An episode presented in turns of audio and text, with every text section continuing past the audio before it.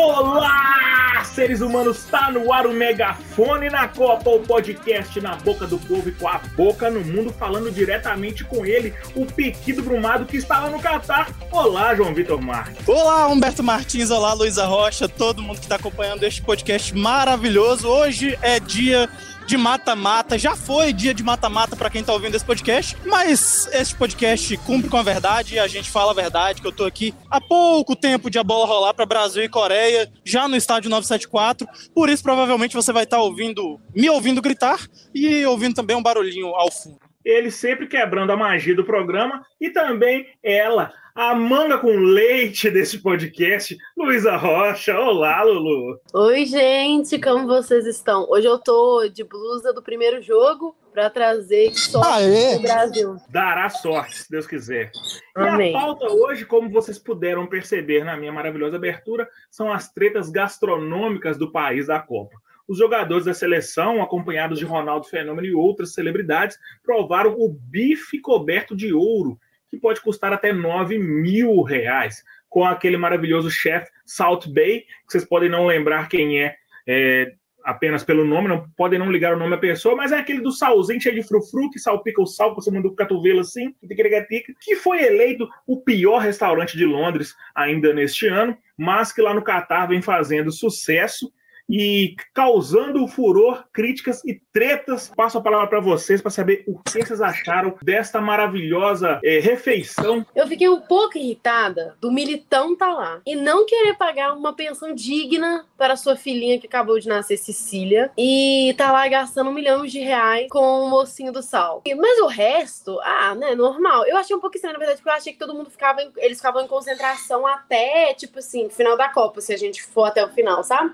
Eu não sabia que eles tinham esses momentos de descontração, a não ser quando eles encontravam a família lá no CT e etc. Então eu achei um pouco, eu levei um pouco de susto, na verdade, mas eu fiquei feliz, porque, né, comer, não sei o quê. Pena que foi eleito o pior restaurante, né, aí em Londres. Mas vai que o do Qatar é um pouco melhor. Vai que. Lulu, antes de passar a palavra pro João, é, você poderia explicar para os nossos ouvintes, inclusive para mim, que tô por fora, da treta da pensão do Militão, em poucas palavras. É o seguinte, o Militão foi pai recentemente com a Carol, a gente já falou dela aqui nesse podcast anteriormente. Eles têm uma filhinha fofa que se chama Cecília. E eles moravam em Madrid, né? Porque ele joga no Real Madrid. O relacionamento entre Carol e o Militão não deu certo mais. Então eles resolveram se separar. Ela quis voltar pro Brasil, tô morando em São Paulo agora. E com isso o Militão teve que pagar uma pensão para Cecília, a criança que veio ao mundo porque ele quis. Porque saíram algumas mensagens que ele pediu que a Carol tirasse o DIU que ela usava para poder ser pai. Ele propôs um valor baixo, baixíssimo de pensão,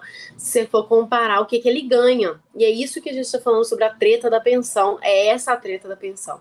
Ele se propor a pagar tão pouco por uma coisa que ele queria, não dá para falar que ele foi pego de surpresa, porque ele quis ser pai, e ao mesmo tempo também está disposto a pagar tão pouco de um salário tão milionário. Que feio. Espero que a pequena Cecília receba aquilo que ela tem direito. João Vitor Marques, você tá aí no Catar, eu sei que você não comeu o bife folhado a ouro que custa 9 mil reais, mas você teve contato com o rango dos estádios, também vem causando uma certa indignação. Eu perguntaria, perguntaria a Franciel Cruz o que, que é indignação, mas eu não tenho essa, essa coragem. É, o que, que você me diz das comidas dos estádios do Catar? Oi, Bê, eu vou te dizer uma coisa que, na verdade, eu fui lá ao restaurante hoje, a esse restaurante aí da carne de ouro. Fui lá hum. hoje, fui ver qual que é desse, desse restaurante e tal. Meio que na cara e na coragem, não tinha combinado com ninguém, tava com fome. Tinha só tomado café da manhã, já tinha passado das 3 horas da tarde. Tava segurando para comer no caminho, só que o tempo tava ficando curto. Falei, ah, vou logo direto lá, na volta eu como. Porque, obviamente, eu não vou comer lá, por conta do preço, que é muito caro, inclusive para os padrões do Catar. Cheguei lá, tinha uma galera. É, assim, a primeira impressão que eu tive já foi meio impactante, porque, embora seja esperado, tinha uma fila de BMWs no estacionamento. Entrei, o restaurante fica num hotel, um hotel de luxo em Doha. Entrei, tem um detector de metais, passei por tudo todo o processo de segurança. E no lobby do hotel, que é gigante, tem algumas lojas de artigos de luxo, muita iluminação, uma mulher tocando piano, música clássica. Fui lá, fiz algumas fotos, entre... conversei com algumas pessoas e pedi informação de onde seria esse restaurante. A pessoa me explicou e eu fui. Andei, passei pela área da piscina. Depois da área da piscina, é, tinha uma quadra de vôlei de praia, tinha também quadras de tênis, jardim, enfim.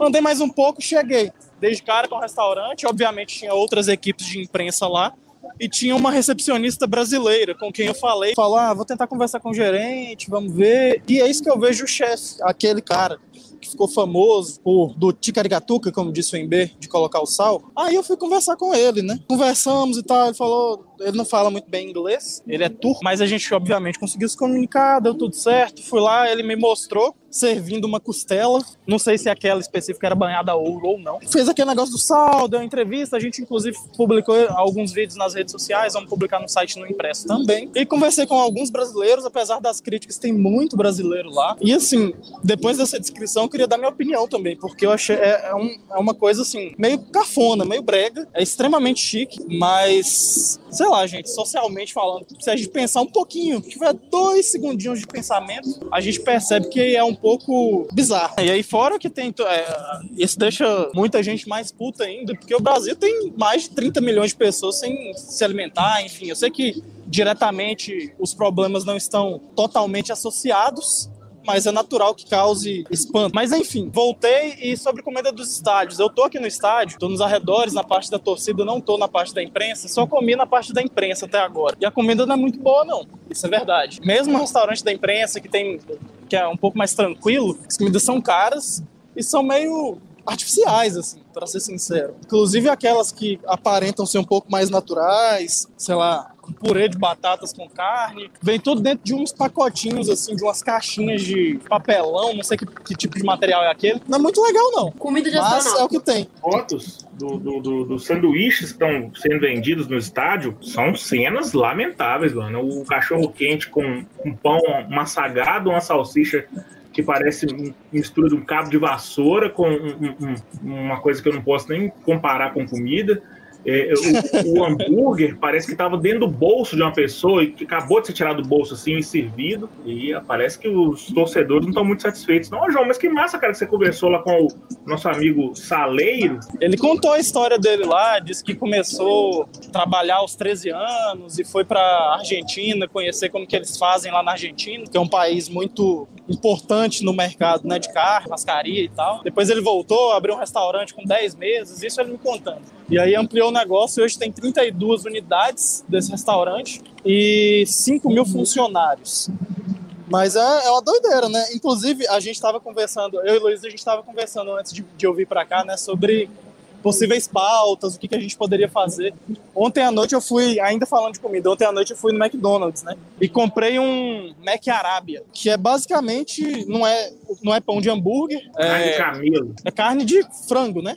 Que é aquele mais, eles mais comem por aqui. E assim, parecia aqueles hambúrgueres que a gente compra no supermercado, da finura de um dedo, de um dedo mindinho e com um gosto de isopor. Eu queria trazer um dado para esse podcast ficar mais informativo, que de acordo com a Associação Brasileira de Proteína Animal, é, só no ano de 2021 nós exportamos 4,6 milhões de toneladas de carne é, de frango halal. O Bra torna o Brasil o maior exportador, o atual, né, maior carne de frango halal do mundo. E carne halal, para quem não sabe, é aquela carne feita com o abate de acordo com os preceitos da religião muçulmana islâmica. E o Catar é um dos países que consome dessa carne halal brasileira. Então pode ser que se João estiver comendo carne de frango em algum restaurante, seja aqui feita, produzida bem pertinho de casa. Mas o que seria bater um frango de acordo com os preceitos muçulmanos? Como é que leva o frango da mesquita, é, reza pra lá antes de afiar a faca no bicho? Como é que é isso aí? Pro abate ser halal, ele tem que ser. Não pode causar sofrimento, tipo, tem que ser um corte na jugular, traqueia, esôfago, não pode morrer por atordoamento, não pode morrer por alguma coisa do animal sofrido, esteja sofrendo, sabe? Ele tem que estar saudável na hora do abate e tal. Uma Então, morte humanizada. É, e que eles consideram halal em árabe é tipo lícito, né? Então, tipo, uma coisa halal é uma Hum. coisa permitida na religião. Por exemplo, é, álcool não é halal. Luísa já entregou mais cultura muçulmana, cultura do Catar do que eu, né? Muito mais. A próxima Copa quem vai é ela. A verdade é essa, né? A gente tá falando de comida, eu falei muito de comida ruim aqui e tal, mas tem muita comida boa aqui também. Embora tenha essas comidas meio controversas, aqui tem uma culinária influenciada por vários países que rodam, né? Que tem muitos imigrantes por aqui. Tem sim as comidas específicas do Catar, mas também tem muita comida que vem da Índia, de Bangladesh, do norte da África, do sul e do sudeste da Ásia. Enfim, tem muito arroz, muito frango, muitas especiarias, muita pimenta também. Enfim, tem muita coisa gostosa. Não vamos ficar só na parte ruim, não, porque esse podcast é alegria. É, eu queria voltar um pouquinho no assunto, porque eu fiquei um tanto quanto incomodado com as críticas aos jogadores terem ido lá no, no bife de ouro do Salzinho Frufru, porque me parece um tanto quanto é, incoerente você criticar é, é, esse programa dos jogadores. Por quê? Só porque eles são jogadores de futebol? Se você for pegar o histórico, não devem ser os primeiros, nem os únicos, nem os últimos brasileiros que vão lá provar dessa iguaria. E a Copa do Mundo em si, ela é uma, uma, um paradoxo entre a gastança de dinheiro infindada, ainda mais aí no Catar, toda essa competição é, suntuosa que a gente tem visto das instalações, dos preços, das hospedagens, de tudo, se a gente for parar para pensar que tem gente passando fome e se não pode ter um gasto é, exorbitante, a gente não faria nada. É, a imprensa não iria cobrir a competição, os torcedores não iriam, porque qualquer ingresso aí de, de jogo daria para matar a fome de muita gente aí do Catar ou aqui do Brasil. Então eu, eu acho um pouco incoerente, para não dizer uma coisa mais pesada, esse tipo de crítica ao programa do, dos jogadores. Vocês têm algo a complementar? Vocês concordam? Concordam? Então, gente, eu acho que é, foi igual eu estava falando antes na primeira declaração sobre isso. A gente não consegue associar diretamente, eu pelo menos não consigo, pelo que eu conheço e vejo, e como eu vejo o assunto, né? Não consigo associar diretamente essa gastança, esse luxo com a, a pobreza, enfim. Não dá pra gente associar, ah, porque tem isso, enfim. Mas eu entendo o incômodo justamente por existirem essas contradições. E tudo bem, assim, eu, tudo bem não, né?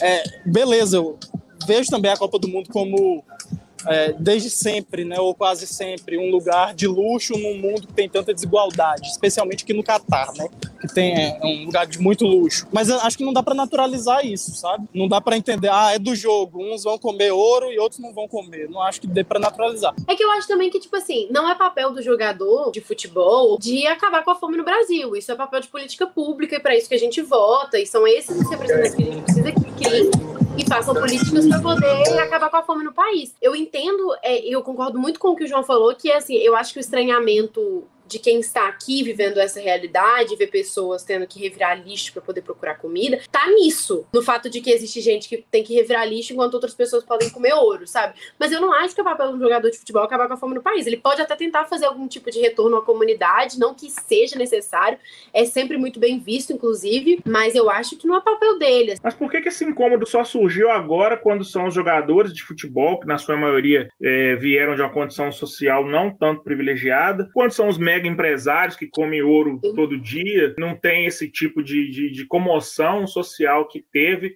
com o fato dos jogadores terem é, participado desse evento e provado essa iguaria? Eu não sei te responder, mas eu acho que é uma a pergunta pertinente nesse momento. É porque se a gente for pensar mesmo, a gente não faz nada, sacou? Tipo assim, ah, vou comprar um tênis ali de 300 pau. Pô, mas tem nego virando lixo. Se a gente for levar tudo a ferro e fogo, é o capitalismo, mano. Infelizmente, é, não, é, não dá para naturalizar, mas também não dá para criminalizar a atitude de quem quer aproveitar as benesses que ele conseguiu com o fruto do seu próprio trampo. Diferentemente de um empresário que, na maioria das vezes, ele enriquece explorando o trabalho do, do, do pobre, né? O jogador de futebol, assim, guardadas mega proporções, é um trabalhador. Clube, por exemplo, o presidente do clube é uma instituição e é comandada por pessoas que têm muito mais dinheiro e ostentam muito mais que isso. Sei lá, essa atitude dos caras de comer o bife de ouro. Eu, eu acho um tanto quanto. Eu não queria usar essa palavra, não, mas elas meio que se impõem, que eu acho um tanto quanto hipócrita criticar os caras, é, considerando que a Copa toda é uma gastança de dinheiro.